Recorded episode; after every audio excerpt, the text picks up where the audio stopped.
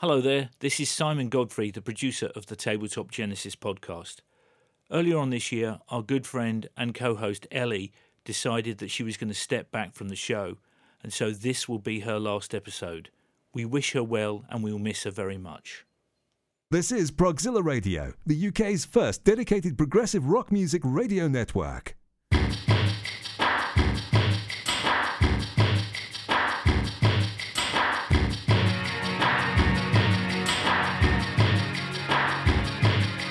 You're listening to Tabletop Genesis, a podcast by Genesis fans for Genesis fans.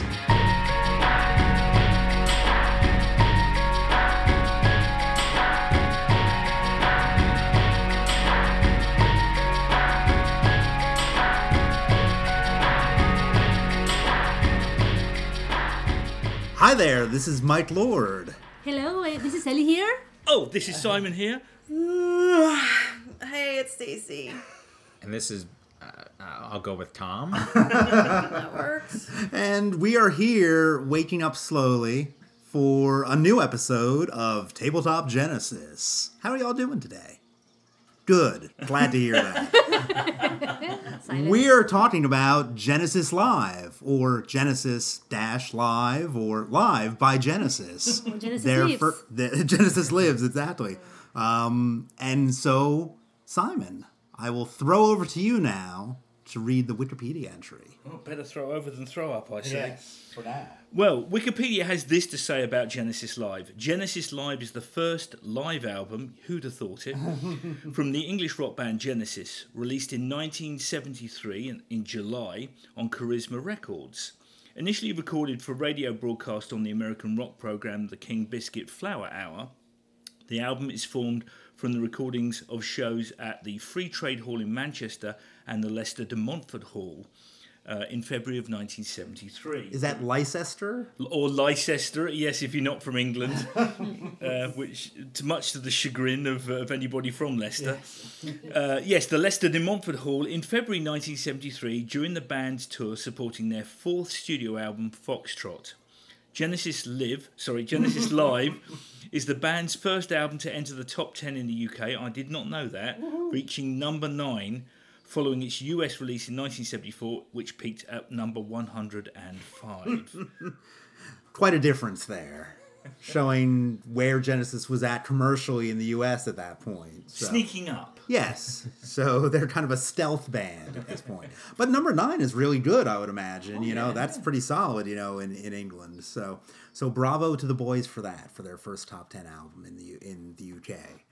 So this album was from the Foxtrot tour, as I believe Simon just uh, mentioned, and there were other songs that were kind of could have been included. Supper's Ready was performed on this, a few other ones, and but it was not because. Do you think the Genesis would have needed a double live album?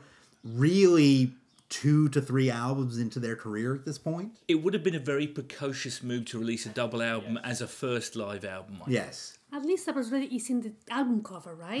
yes, true. so yes, there, it is represented. Yeah. So I know that Tony has said in interviews that basically their thinking was Supper's Ready was half of the last album, so they didn't want it to be half of this album also. And if they had kept it as a single and if as a double, I don't know if they would have had enough tapes or enough options to fill up that fourth side. Maybe you could have done a blank side, but that would have been a.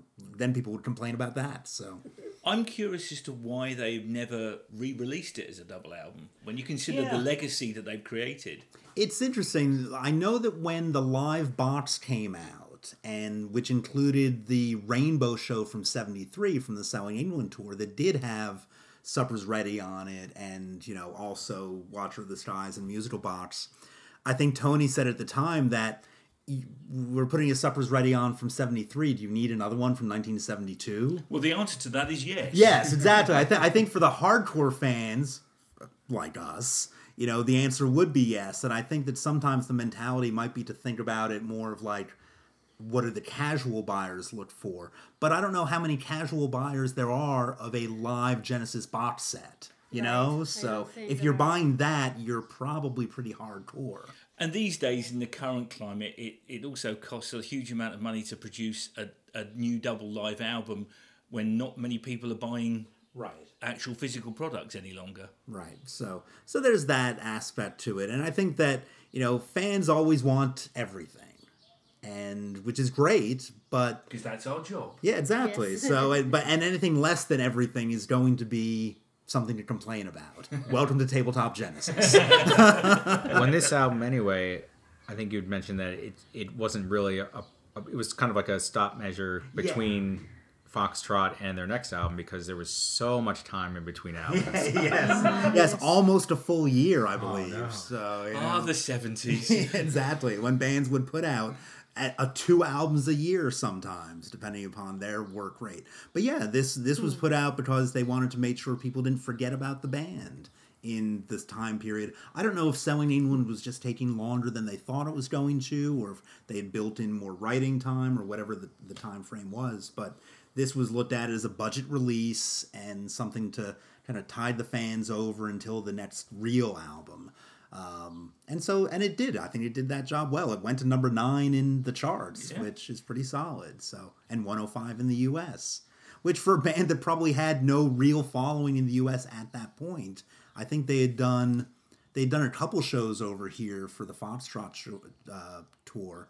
Uh, I think they had kind of a showcase in New York that was uh, kind of one of their first uh, visits over to our side of the Atlantic. Was that the one where they they took uh, where the, the shots of uh, of Peter Gabriel in his full costume in front of the Statue of Liberty? Was that one of the? Was that on that Possibly. I'm not sure. It's it it's very likely. I think the Genesis Rock picture of them in Central Park with the Essex House behind them, I believe, was on that visit here.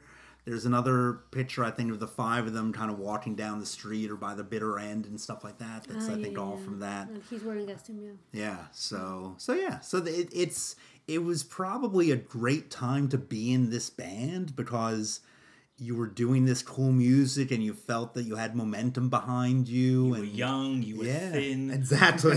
so, you have hair. Oh wait, right. yeah, I think it, it's it's this album is a great snapshot to have. That I think some other bands, even of Genesis's stature at the time, I don't think there are some live albums of other bands of that era. Uh, yes has Yes songs, but Yes was a much bigger band at this point. So, but I don't think there was, for example, a Van der Graaf Generator live album at this point. If I'm incorrect on that, I'm sure somebody will correct me, but I don't believe so. It's an it's an intriguing album cover as well when you look at it.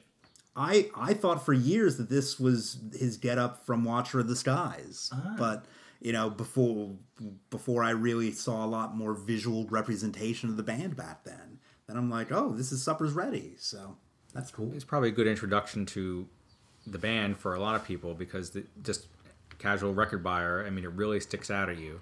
You don't know what's going on. There's this cool band in ultraviolet light and there's this one figure in the middle with a red box on his head. I mean you would have to pick it up just to pick it up and see what's going on and you go on the back and there's only five songs.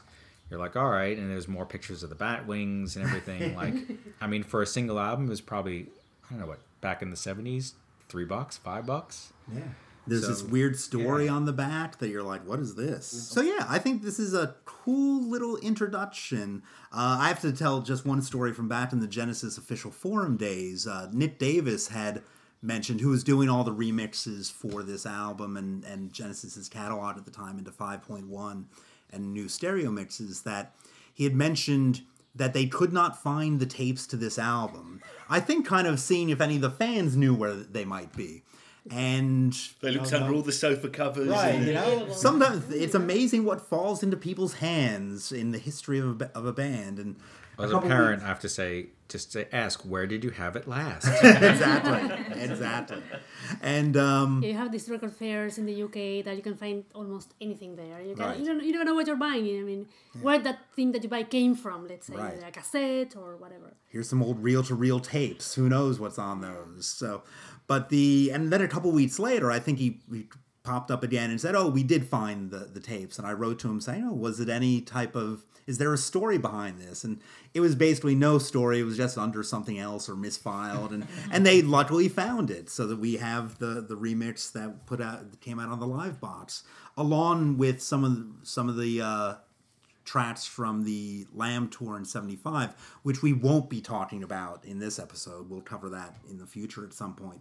We'll just be talking about the classic five song lineup for Genesis Live. Can I tell you? To, uh, I just want to tell you a personal anecdote about. Um, I saw a, a Genesis uh, tribute band who will remain nameless, um, who did this uh, album, You can tell us off air. and uh, yes, uh, and it was in a it was in a tiny pub in uh, in London.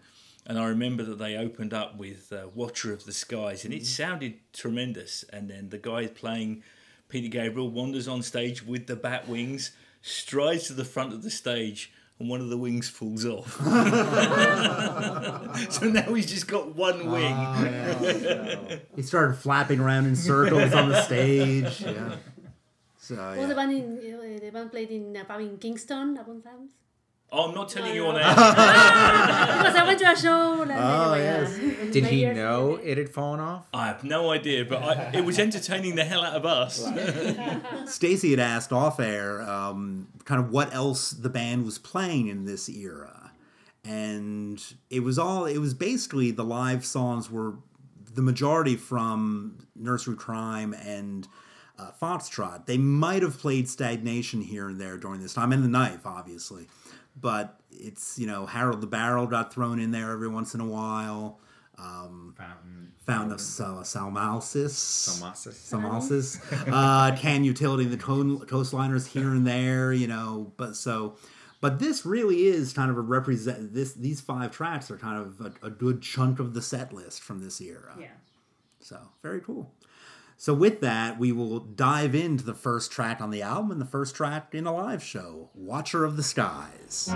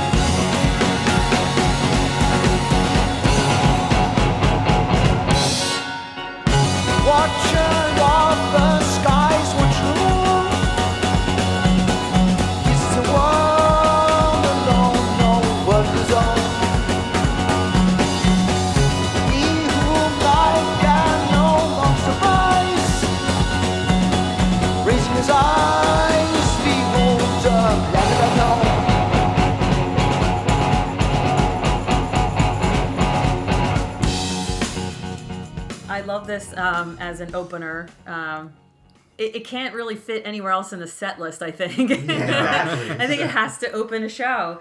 Um, and but what I love about this particular recording is that second of crowd noise before Tony's keys kick in. Right. It's just brilliant. Right. Um, and I love like when I was listening to this recently, I was laughing to myself because I was thinking, okay, if I was actually at this show, um, seeing them perform this live, maybe not even he- hearing them before, um, th- this long chord sequence goes, I'd be like, what the fuck?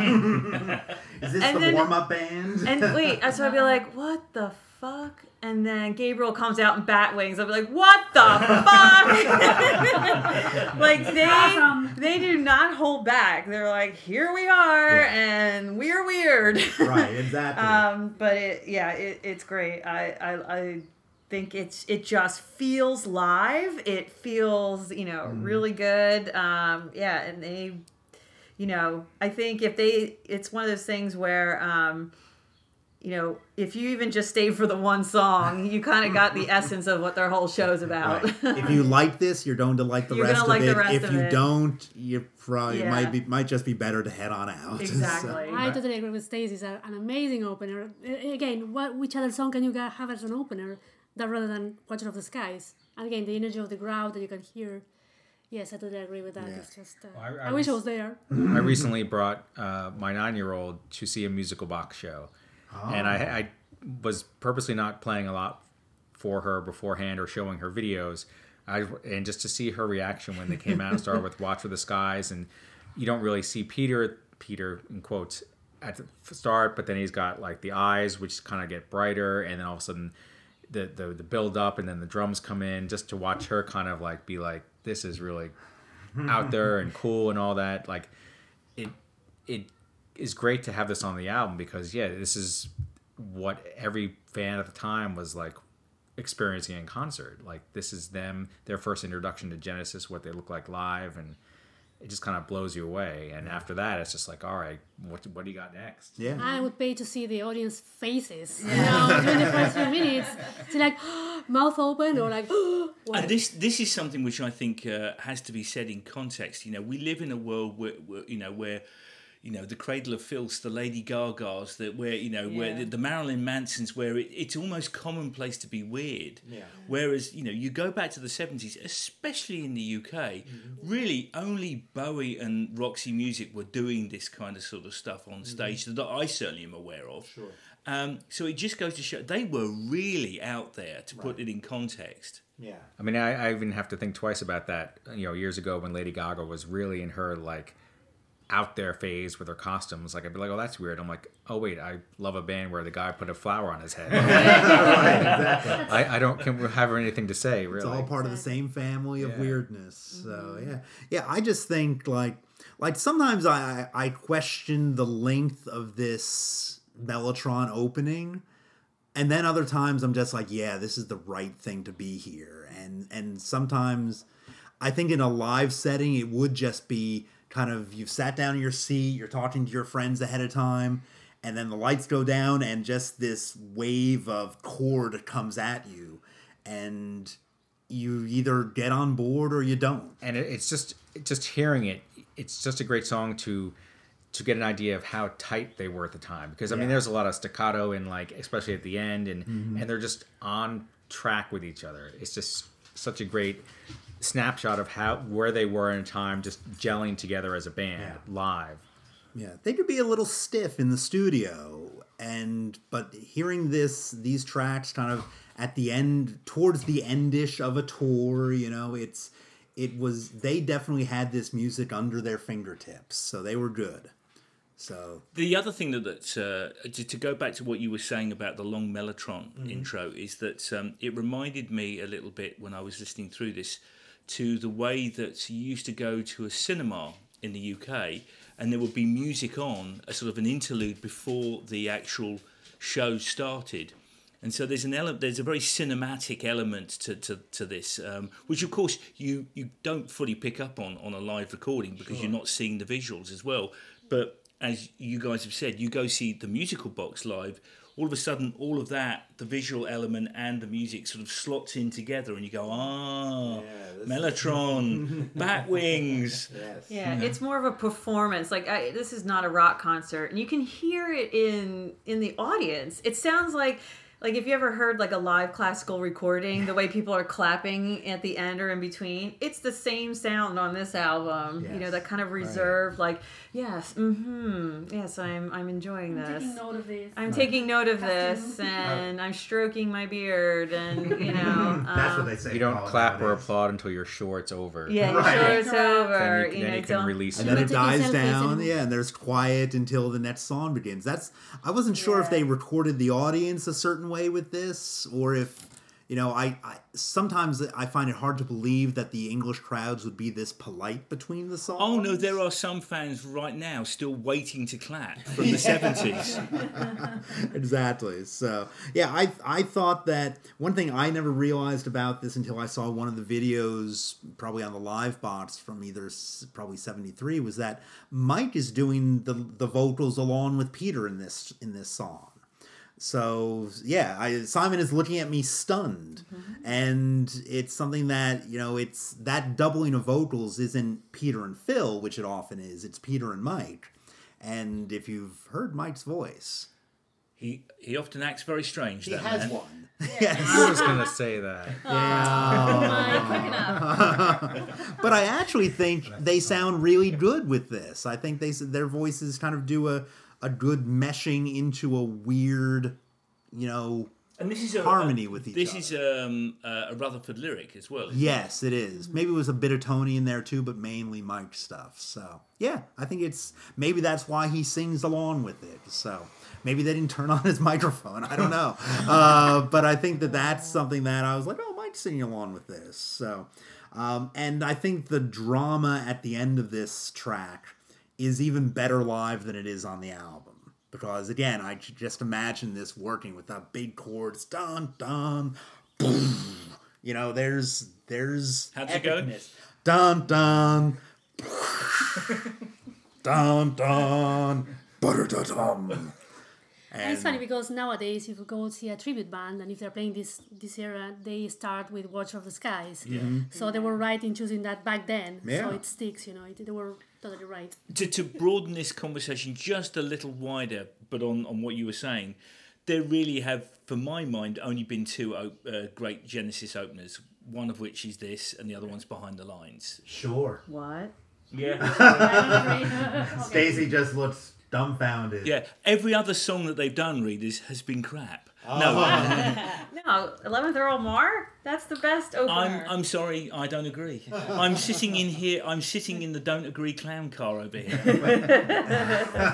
So you're talking about an opening for a live concert, is what you're saying. I mean, I'm, I'm again. This is, you know, ladies and gentlemen, this is only personal opinion, but it, for me, the those two tracks really were the ones which really knocked it out the park for me. I I I would rank I would rank those two. I I would probably put behind the lines ahead of this as an opener, and this would be in the top five. And but I don't know what the other three would. Would you be like to join now. me in the clown car? Yes, I think so. So, but but I would I Eleventh Earl Mar would be in there. I think actually Squonk, you know, opening up the Wind and Wuthering tour would is a, is a great opener. Um, I actually think Land of Confusion on the We Can't Dance tour was a great opener. It's Will you go ahead and think that? All right. Okay, I was gonna say that as a joke though. Oh, come on. I think as, as an opener for a concert, getting a song that people know, it's kind of up, you know, but that's a whole other conversation. Then when we talk about our favorite openers on Tabletop Genesis, we will of the re- Skies is an up song. Yes. It's very like, yeah. yeah, we will revisit this. So now we will move into Get 'em out by Friday.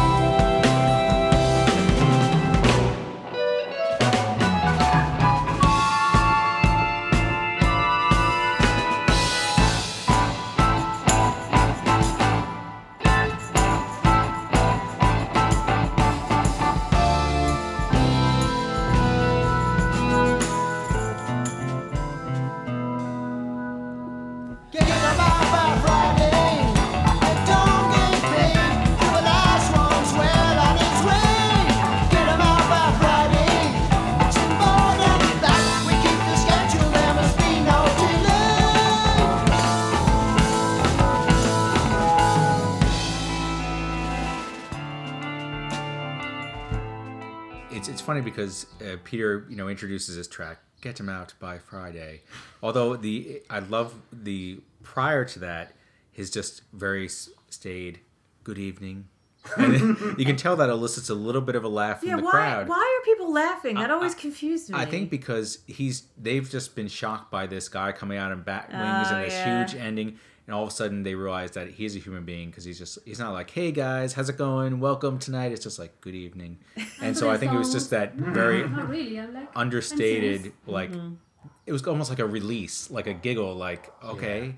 And it kinda, This is the tone. Yes. Yeah. Well, that's the. It's they always talked about Peter being more the mysterious traveler, and Phil being more of, "Hey, how's it going?" So it's Cheeky chappy. Yeah, che- there you go, cheeky chappy, and I think that's this is Peter in mysterious traveler mode. Good evening. But it's funny because he introduces this track, and other than Watcher, every track on this live album is introduced by title. Sure. which uh, I know they they don't always do.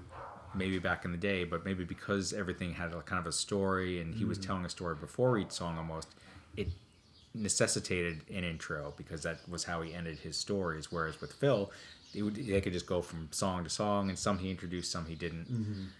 Uh, Forget Him Out by Friday in particular, I think as I mentioned on the Foxtrot podcast, I love Mike's bass Yes. and hearing that on this live album is even even better. Other than that, I'm I've, I think I've always been like kind of a so-so fan of Get 'Em Out by Friday, so I'll listen to this in the context of the live album. But it for me, there's it doesn't do much more for me live than it does on album.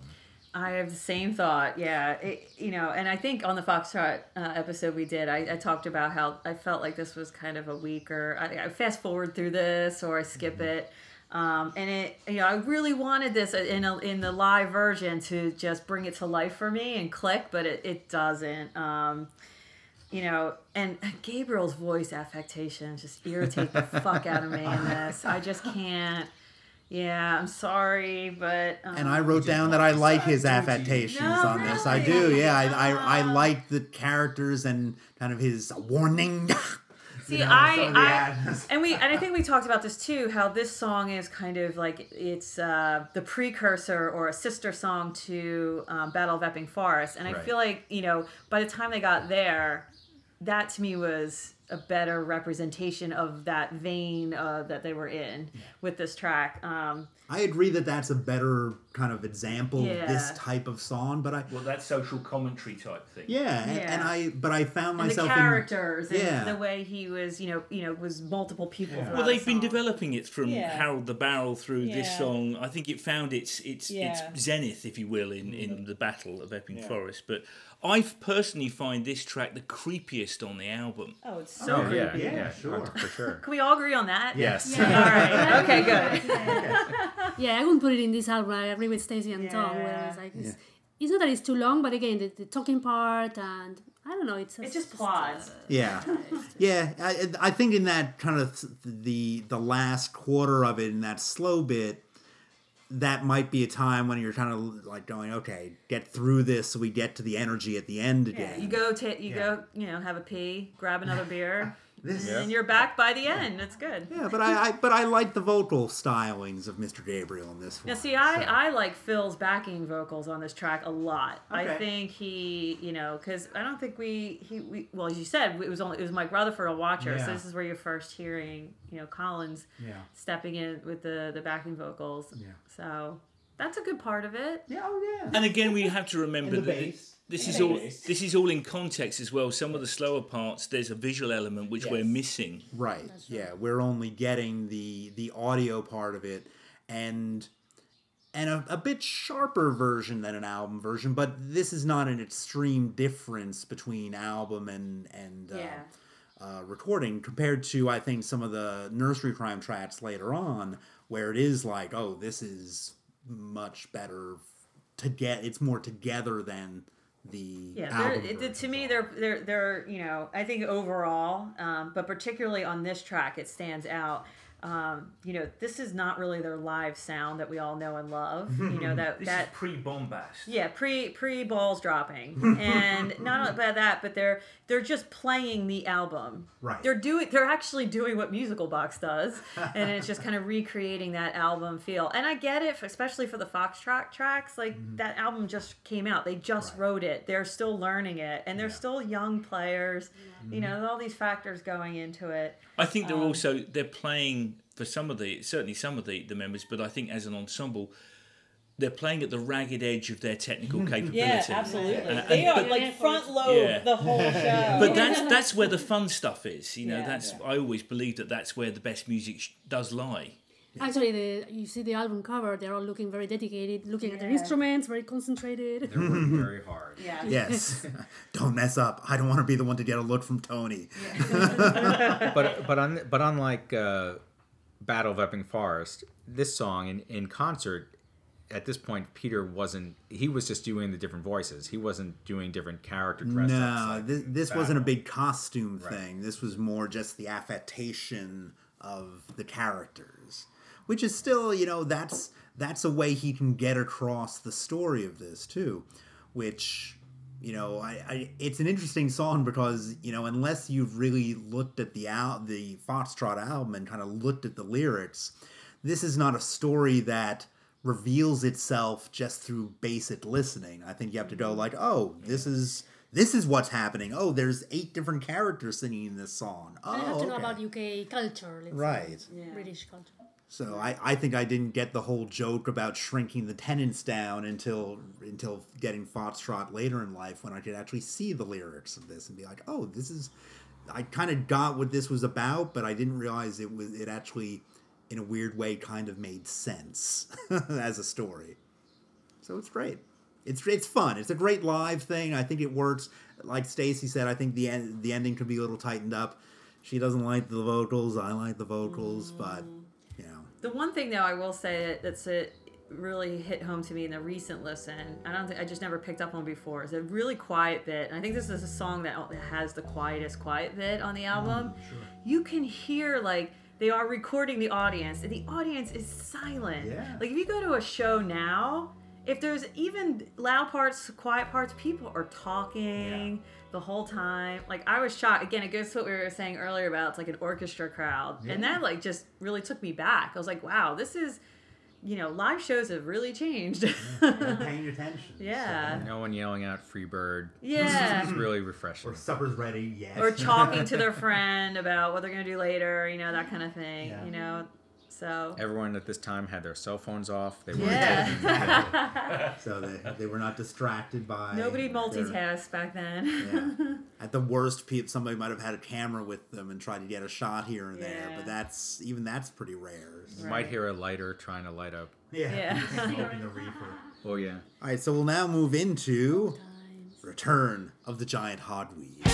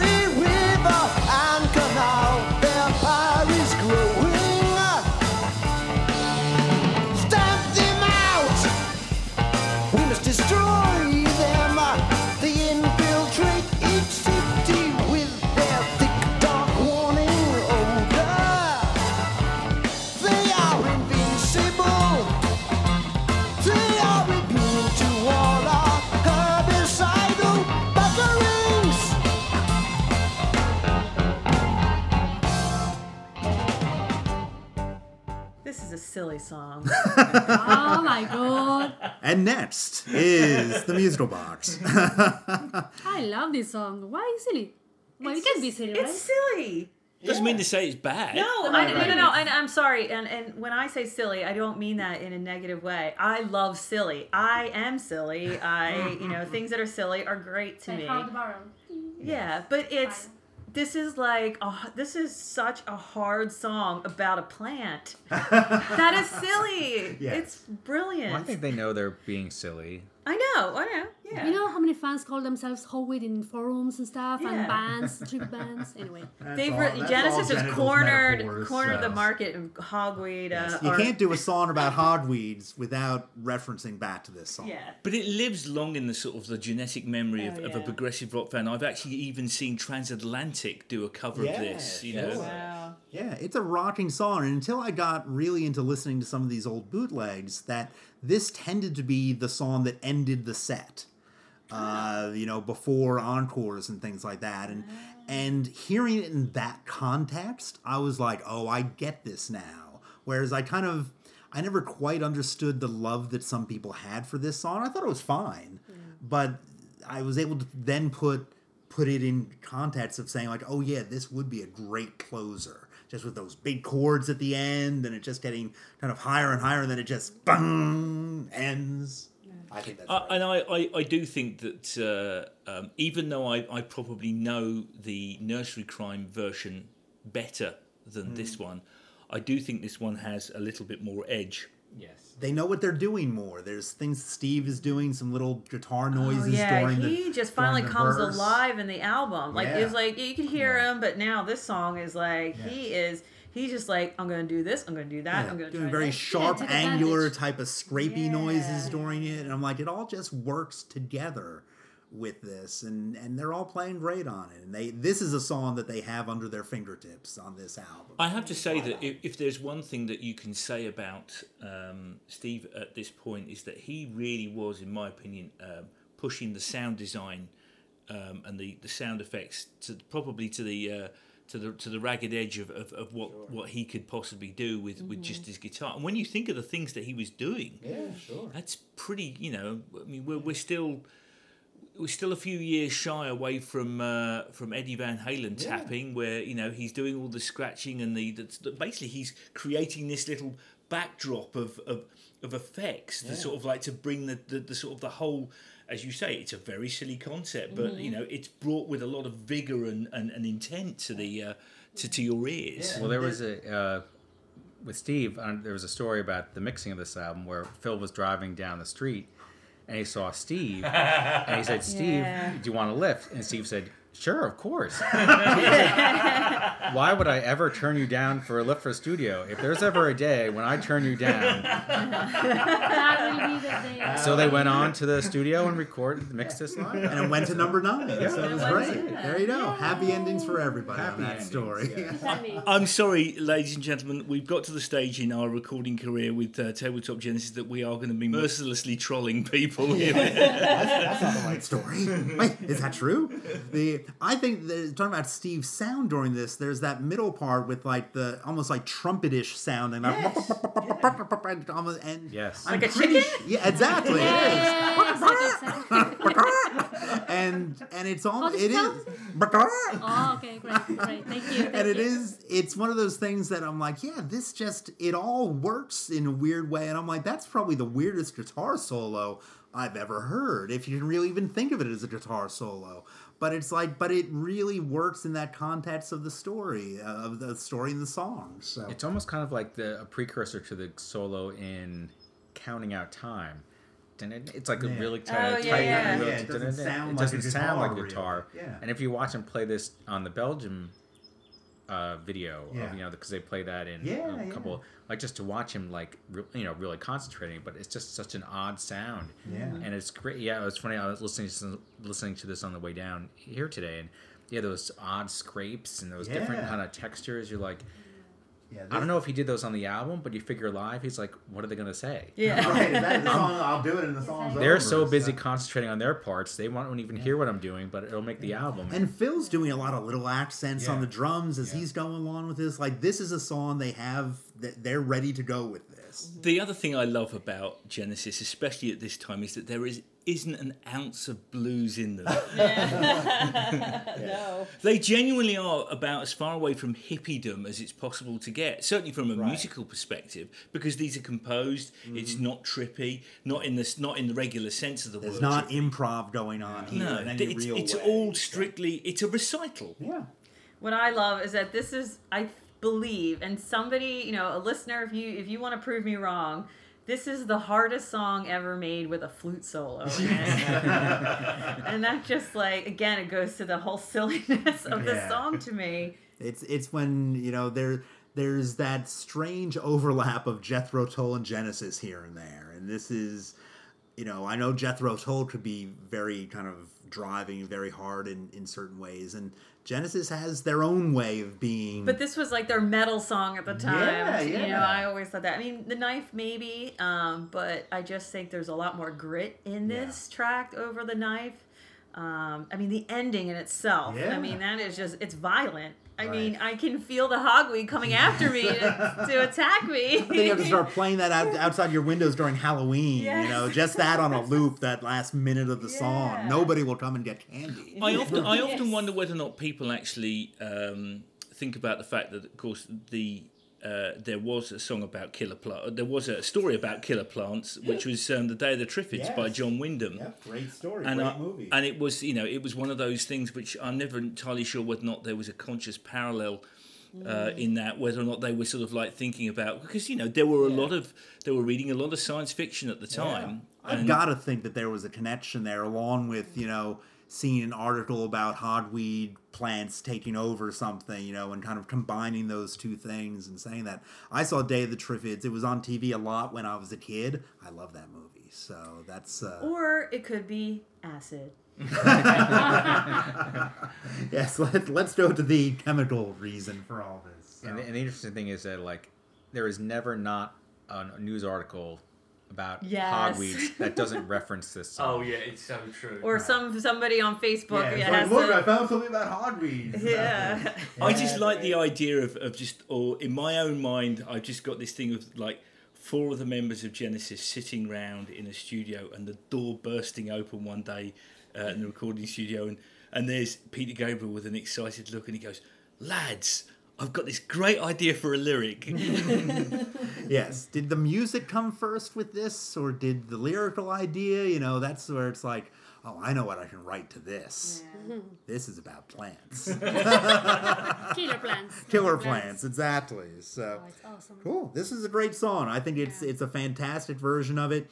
I, it eclipses. I like the album version. This is kind of the definitive version for me of this. So. Yeah, I agree. Yeah, Yeah. definitely. So cool. We'll move on now to side two. So flip your podcast over, and Or flip yourself over. yes, either way. if you're sunning yourself on the beach down in Cozumel, Mexico, somewhere, and you know, just get ready for the next side that starts with the musical box.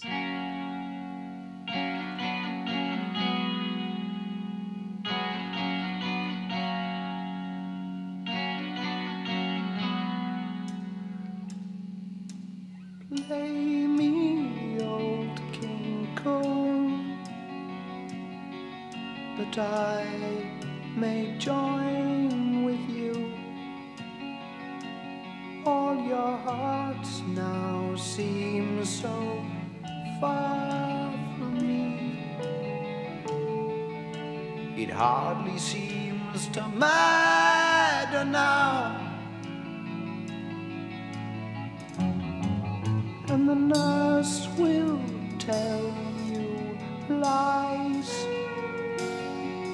of a kingdom beyond the skies.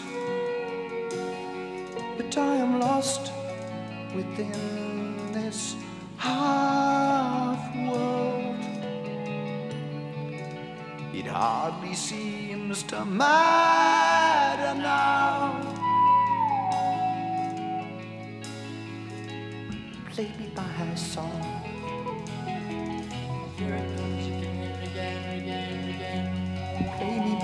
Song.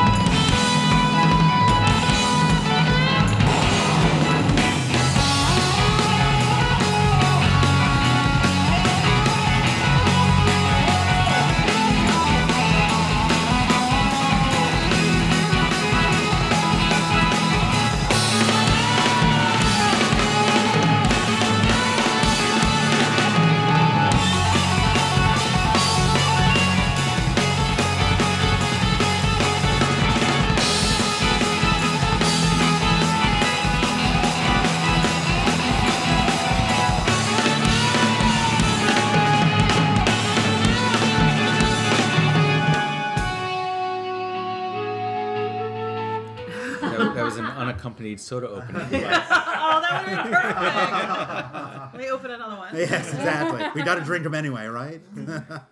After the giant hogweed now, yes. the old man's come, is coming to get you. Yes. he, didn't, we didn't have enough with the giant hogweed, but yes. something else This is- coming up.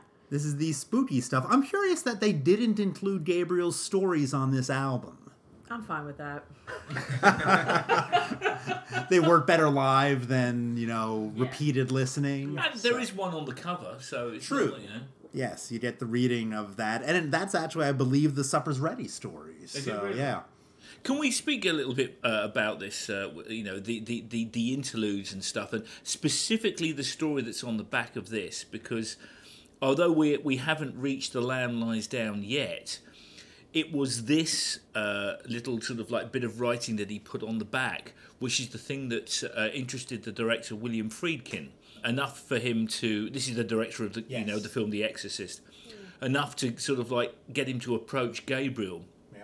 and you know, I, it's funny how these little seeds sort of like sown in, in one live album. Right. Um, That was that was kind of a throwaway. That was a placeholder for things.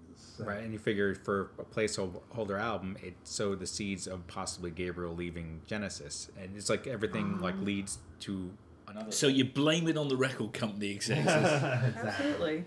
It all comes around. it's an interesting track, this one, because it's it's because you know that uh, we were we were talking. I don't know whether we were talking about this off mic or a little earlier on about the fact that Tony Banks was saying we didn't actually have um, Suppers Ready on because that's half half an album. I can see his point, but they only really had three albums of which they were choosing from material from anyway. At right This point. yeah so that's and this is a 10 minute song you know it's genesis at this point we're not they didn't do a huge amount of long long songs but this this is a substantial chunk of both nursery cryme and now this album so i think this is again much like hogweed a much more confident version of the song that's on nursery cryme i think this is you know perhaps not the definitive version but i'm I, listening back to this version i was very happy to hear this I'd say it's pretty close to a definitive version for me. Just everything start to finish, and even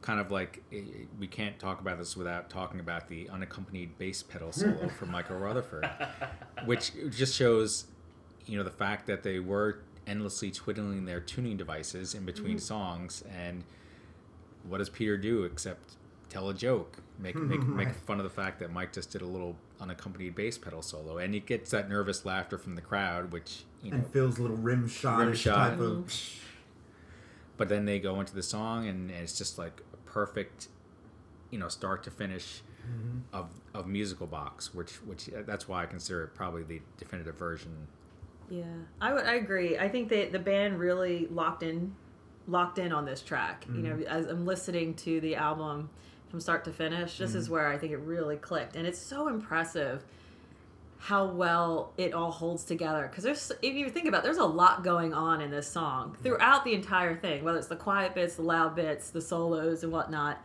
They're all, um, you know, if you kind of think about each member and what they're playing, it's all very intricate and there's the layers there, and it just really works together. So I feel like they're here. They're really playing like a band. Yeah. Um, more, it, it- they are throughout the entire album, but it's like really hits home here. Um, and just Hackett just shows up.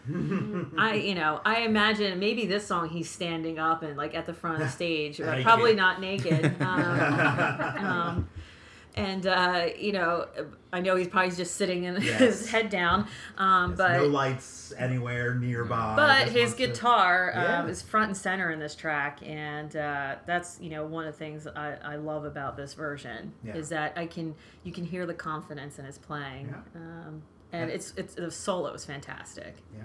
And I pointed out, I think that whole kind of the, that middle section of the galloping drums and Mm-hmm. Tony's keyboards, the dun dun dun dun dun, dun like it's it's a very basic part in some ways, but it just really works, Yeah. and Oh. everything coming together there. so- And you just remind me of something else, like Collins' drum sound on this album is phenomenal. Like I love it. It's like cavernous. There's like an echo um, that just gives this whole kind of feel to the album. I can't really put into words, but it's it's definitely sounds different than on the album. Sure. On the albums and recordings, but yeah, there's just some depth to it that I really love. And that part you were just referencing, that galloping kind of part, Yeah. really um, highlights that. well the sound i always thought this was a better sounding album than seconds out as a live album Really? seconds out even with the Oh remaster yeah, seems I a little bit agree with that. muddied where this seems like crystal clear as if you were there Yeah. seconds out it's almost like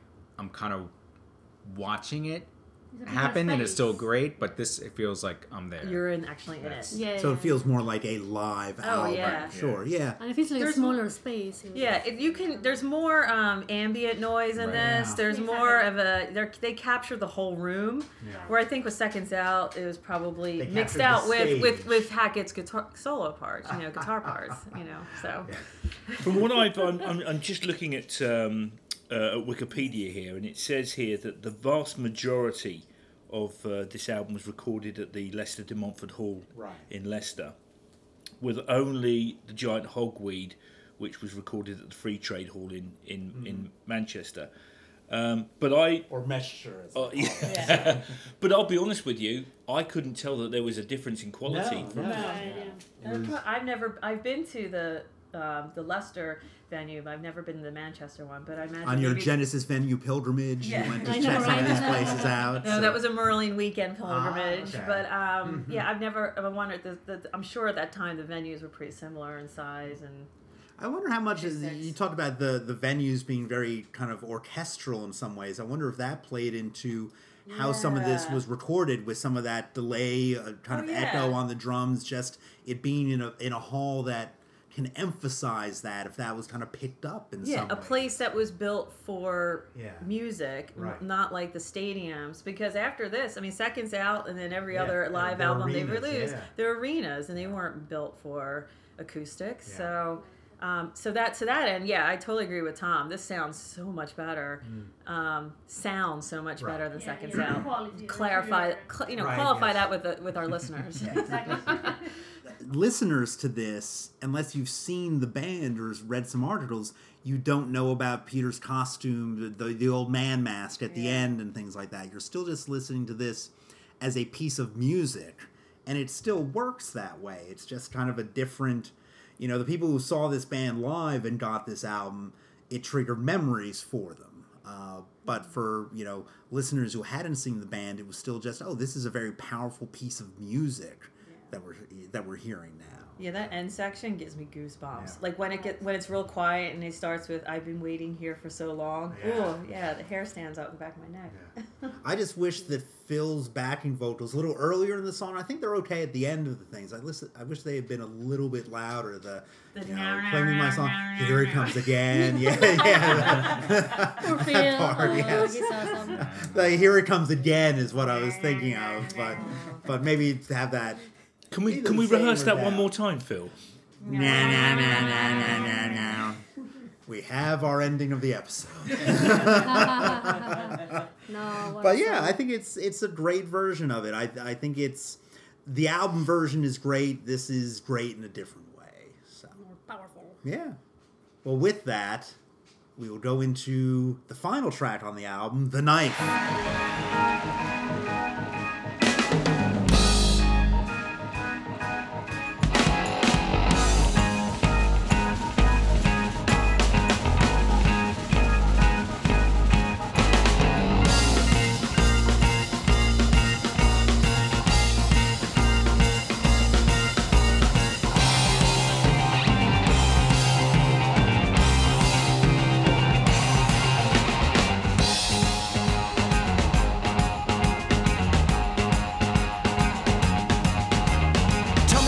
Is about to begin. Tell me that I'm a hero.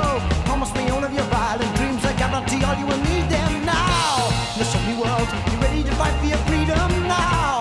When I give a word, you ready to destroy all this evil now?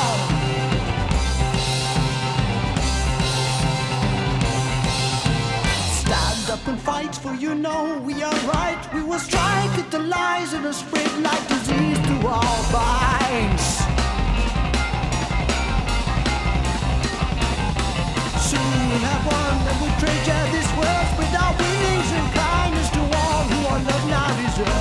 Some of you are going to die.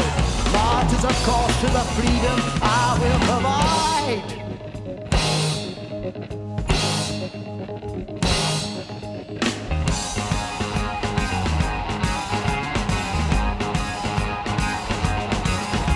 I'll give you names of what you must kill and hand them and quickly cover them up in Trafalgar Misery world, ready to fight for your freedom now. They give a word, hang them high in the blood flow now.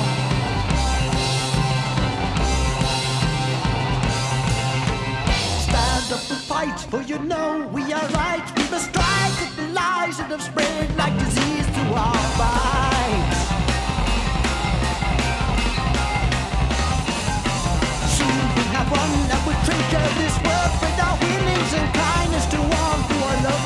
Deserve. Some of you are going to die. Martyrs of course to the freedom I will provide.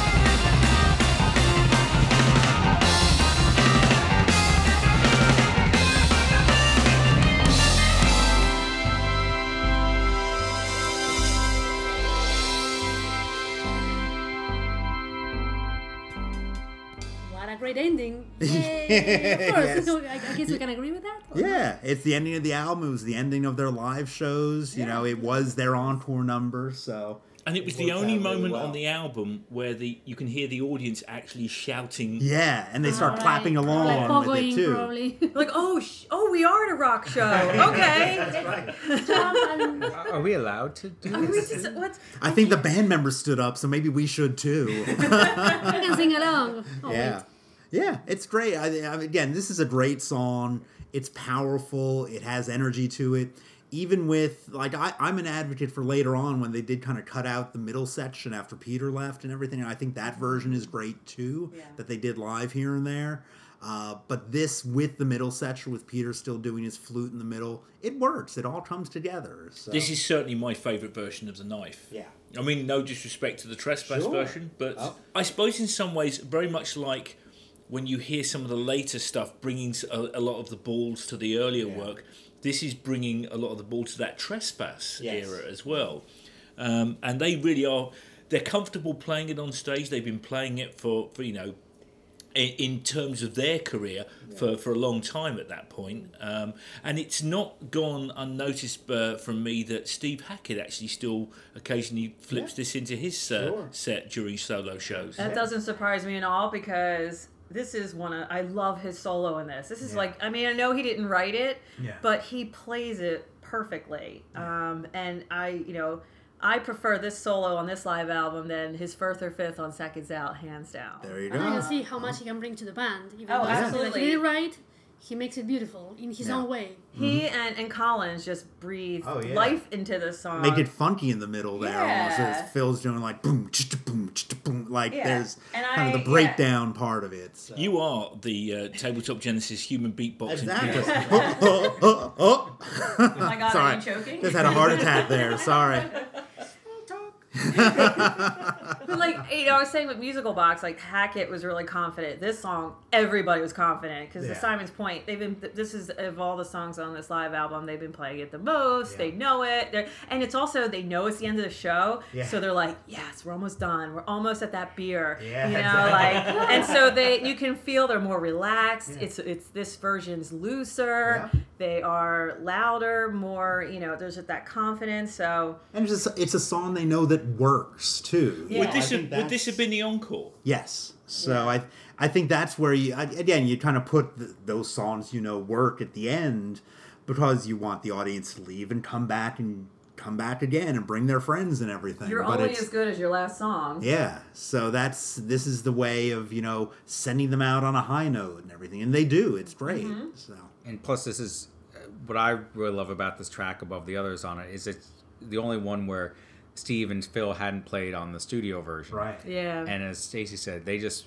give this a life of its own where it just becomes, you know, the two of them back and forth. And I love that part uh, towards the end where in, in the show, you know, Phil's got the whistle and he's standing up every time he blows the whistle. I mean, they just like go balls to the wall on this one. And, and it's just, it just, if there's any track where like for, to a casual fan, I'd be like, well, Genesis really rocked hard, like, early in their day, like mm-hmm. this probably the end of Hogweed on this mm-hmm. album, and probably almost this whole track I would play for them. I say just listen to like how they let go. I mean, it's amazing. this is very different like and and I think a band should be a very different band at the start of their career versus the middle versus the end, you know, however it might be. But this is this is a great snapshot. This track is a great snapshot of Genesis at this point in their Yeah. career. You know, knowing that they were on an upward tra- trajectory, they had songs they knew would work in front of an audience, uh, and that even if you know, I don't know how many audience members would have even had Trespass at this point, you know, Right. and so for I, I would probably say a good chunk of the audience. It was probably a newish song to them that they might not have been exposed to. So And live album live albums are often the way you can introduce people who've not heard um, uh, the music of a band to a wider audience Yeah. because they are es- effectively greatest hits Exactly. packages. You Yeah. know, Well, with that, I think, uh, do we want to talk about our own favorites or go to Tom's poll first? Tom, do you have a preference? you want to expose your let's poll? let's talk or- let's talk about our favorites. Let's do All our right, favorites. Before we expose Tom's poll here, so uh, who would like to go first? I'll go just because we just talked about it. I it was a tough call. Musical Box, it's a great version. I mean, listening to it on the way down today, I, I still chuckle at unaccompanied bass pedal solo. From that, easily entertained, I am easily Tom. entertained. From that all the way to the end of the the finish, it just grabs me start to finish. But for a live representation of a song that is on this album, I'd have to go with the knife, just because it's so different and it's so much more brought to life on this live album than it was in the studio. So I'm gonna go with the knife. What he said.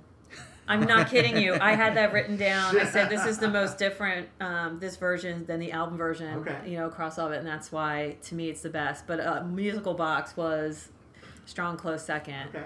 So thanks for stealing my thunder. I'm glad we're on the same page. Yes. Simon? The knife. oh, we got three for three so far. I'm gonna go for the musical box. Oh. But again, the knife was the Yeah. tight second. And I will also go for the musical box. So it's two to three. Musical box wins. yeah, but in the electoral vote, we still. So, see, the popular vote. So, there we go. Excellent. Well, now let's see what the listeners think about this. Tom shows you his poll. Well, I think I'm not going to put it. I'm just going to have that. I I think this is. Uh, I'd like to see if you guys can guess Oh. what the order was because I Oh, think it's okay. pretty simple. And actually, I think if you think about the Genesis fan and what their favorites were in this album, I don't think it's pretty hard to guess five through one what they what they are. And I'll and I'll say if you're right. So, Okay. what was the fifth favorite? So the least favorite. The least favorite song. Well, let's say number five. Get him out Get by 'em out by Friday. Yeah. Yeah, get him out by Friday. Was that right? Correct. We are. Right. We're Genesis Live Bros. I don't know. Yeah. exactly.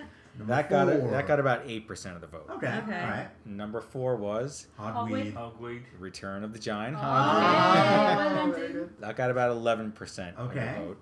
So, we're down- so about 20% total so Twenty far. percent total. Okay. Number three, Number three, Watcher. Watcher. Watcher of the Skies. Yes. Yeah. All right. That got about we're up to about twenty percent. Okay. All right, and number two, knife. Musical I'm gonna box. say box, musical musical box. box, I think yeah. the knife The one, even knife. though Yeah. we voted I'm for. going to go for musical box. Musical box. the knife. Oh! The Who knife, are these people? and why did they win the popular vote? exactly. The knife got about twenty four percent of the vote, but Musical Box got thirty eight. Really? Wow. well, No, well, to be really honest with you, you know, we are arguing over semantics of songs that we all love. So Exactly. Yeah, It's like the difference whatever. between one and five is not that great. Yeah. Right. It's a pretty kind of even spread there. So, all I. I think I would have been surprised if n- neither of those were in the top two. Yeah. Oh, like, yeah. like if for some reason Get Him Out was number one, I'd be like, all right, they're hearing, they're, they're hearing a Somebody different I- voted repeatedly. Yeah. Yeah, yeah. The one thing that, that surprised me is I thought Hogweed and Watcher would be flipped. I thought Really? Hogweed would be higher up than Okay. than Watcher because it is such a great live version. Um, I think it's the open the And- opening yeah. characteristic of Yeah, I think it's it guess. is part of and people it's it's hard to distance yourself from the familiarity of the song itself. And Yeah. Watcher is more classic That's than what I Hogweed. mean. Like Yeah. I, I thought like they would go for a, a slightly deeper cut, as a Yeah. little higher. I'm but- surprised Land of Confusion isn't in there, really. I was Well, uh, like, sh- I'm as shocked as you. So, um, but I thought yeah, was going to be number one though. really For some reason. This is I could see that. You know, or the musical box. on Oh, a wait, different musical box. day, these votes could be Yeah. This is different gonna with a keep me up all night. what are the possible orders of this? So, um, we should also point out that the album is dedicated to Richard Macphail, who left April 1973. He did not die, as many people kind of think, like, oh my God, is, is that a metaphor for something? Is it Gabriel being weird with language again? But no, he just went on to do different things uh, in, in work and in life.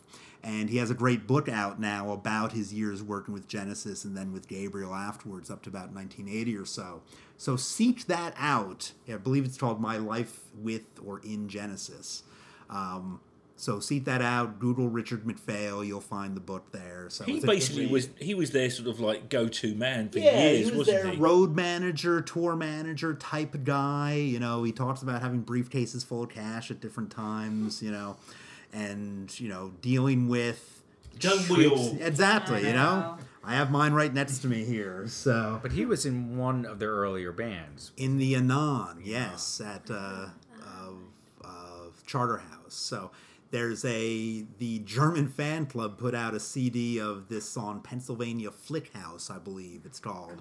Yeah, I know. That's something out of Spinal Tap. yes, written when they were 15, 16. It's him and Phillips and a couple other people. I Rutherford, I believe, was on there too, doing this demo of this song that I think Ant had written and everything. And and uh, and Richard, I believe, is the lead singer on that one. I would have to listen to it again.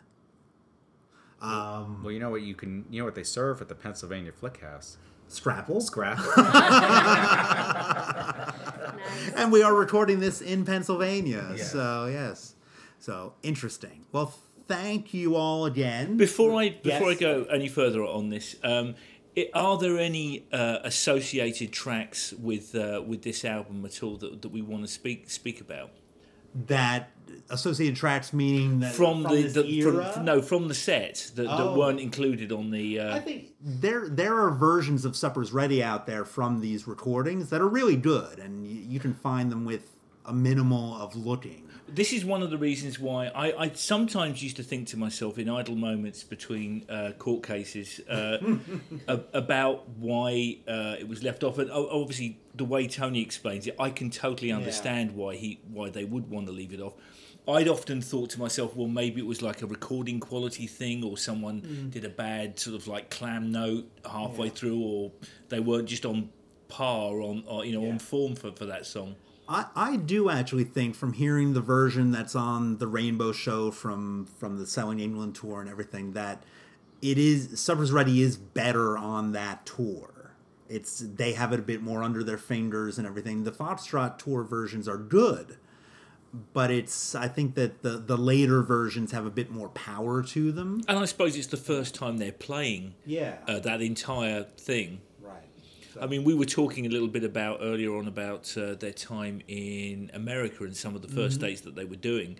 And I think I remember reading in one of the Armando Gallo books about the fact that they had an absolute nightmarish time technically Yeah. during uh, Supper's Power Ready. variances and things like that. There was some buzz or something, and I, I hear, if I remember correctly, uh, Mike Rutherford threw his bass in a corner or something. yes. Well, he, he was the rock and roll man. He He, he, was, was the yeah. Mick Fleetwood of the band, really. Yes, Tony gave a, a discouraging look at that, I'm sure. So, Like say, we'll talk later. yes. Was the was the American tour uh, after the British leg? Uh, I bel I don't know if it was really a tour other than just playing a couple gigs in the Northeast for Foxtrot. I think their first Were the couple of gigs in the northeast before or after the English leg? I believe um, I believe it was in the middle. Okay. I think because they actually came over first to play WNEW, a rock station in New York. They played their Christmas concert in Avery Fisher Hall in New York. And what did they have for dinner? They went to the Carnegie Deli and they had Scrapple. They had Scrapple. So, so, but yeah, so I think it was kind of in the middle of things. So, if I'm wrong, please correct me on Facebook, and I will ignore you. And so, Damn. damn. But uh, but yeah, so I think it's it. It would be Was it a long tour? I, ca- I mean, I, you guys have got the boots really, so I'm not entirely sure how many dates they did on this tour. I don't know off the top of my head, honestly. I think it's I think it was normal for that period of time. You know, which was probably a couple 600 months. Yeah, exactly.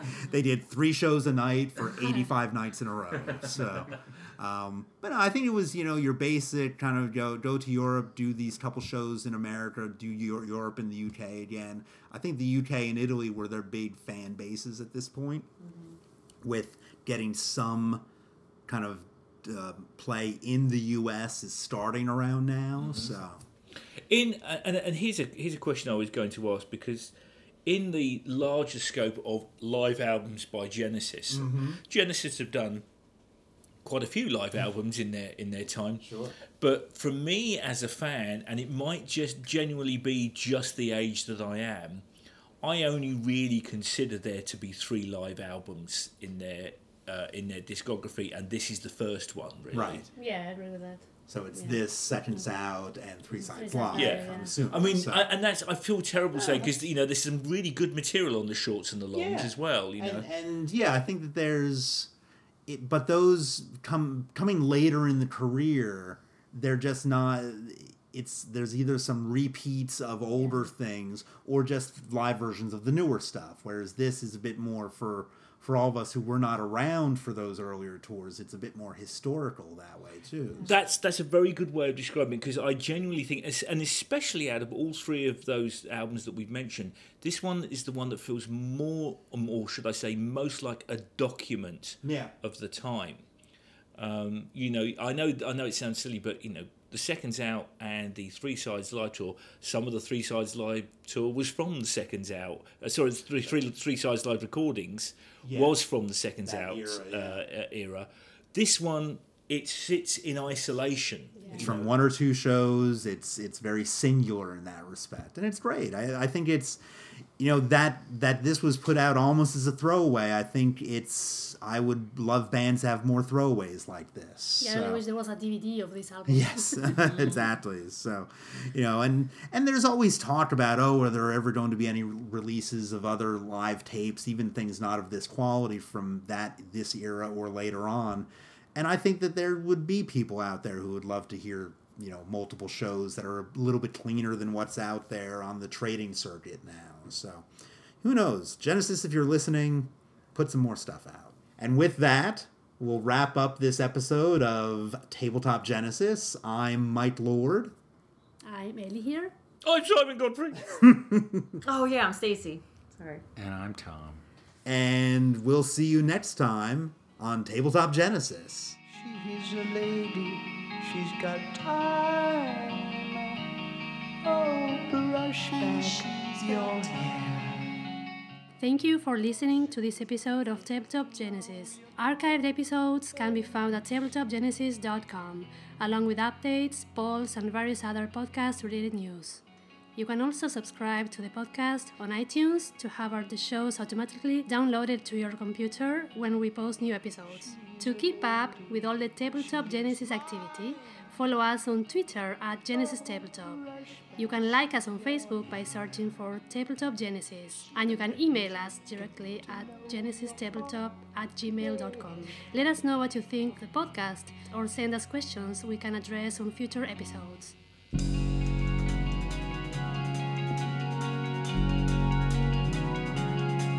I've been waiting here so long.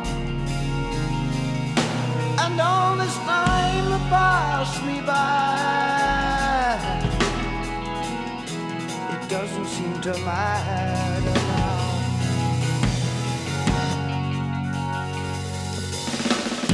You stand there with your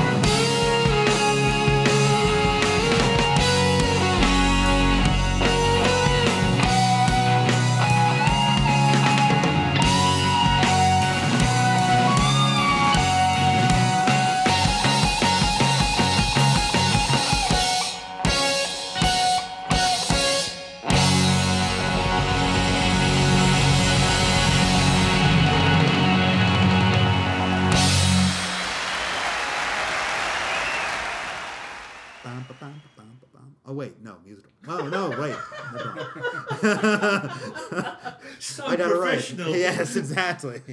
Where uh, the script didn't have those pages in it for me. I was improving.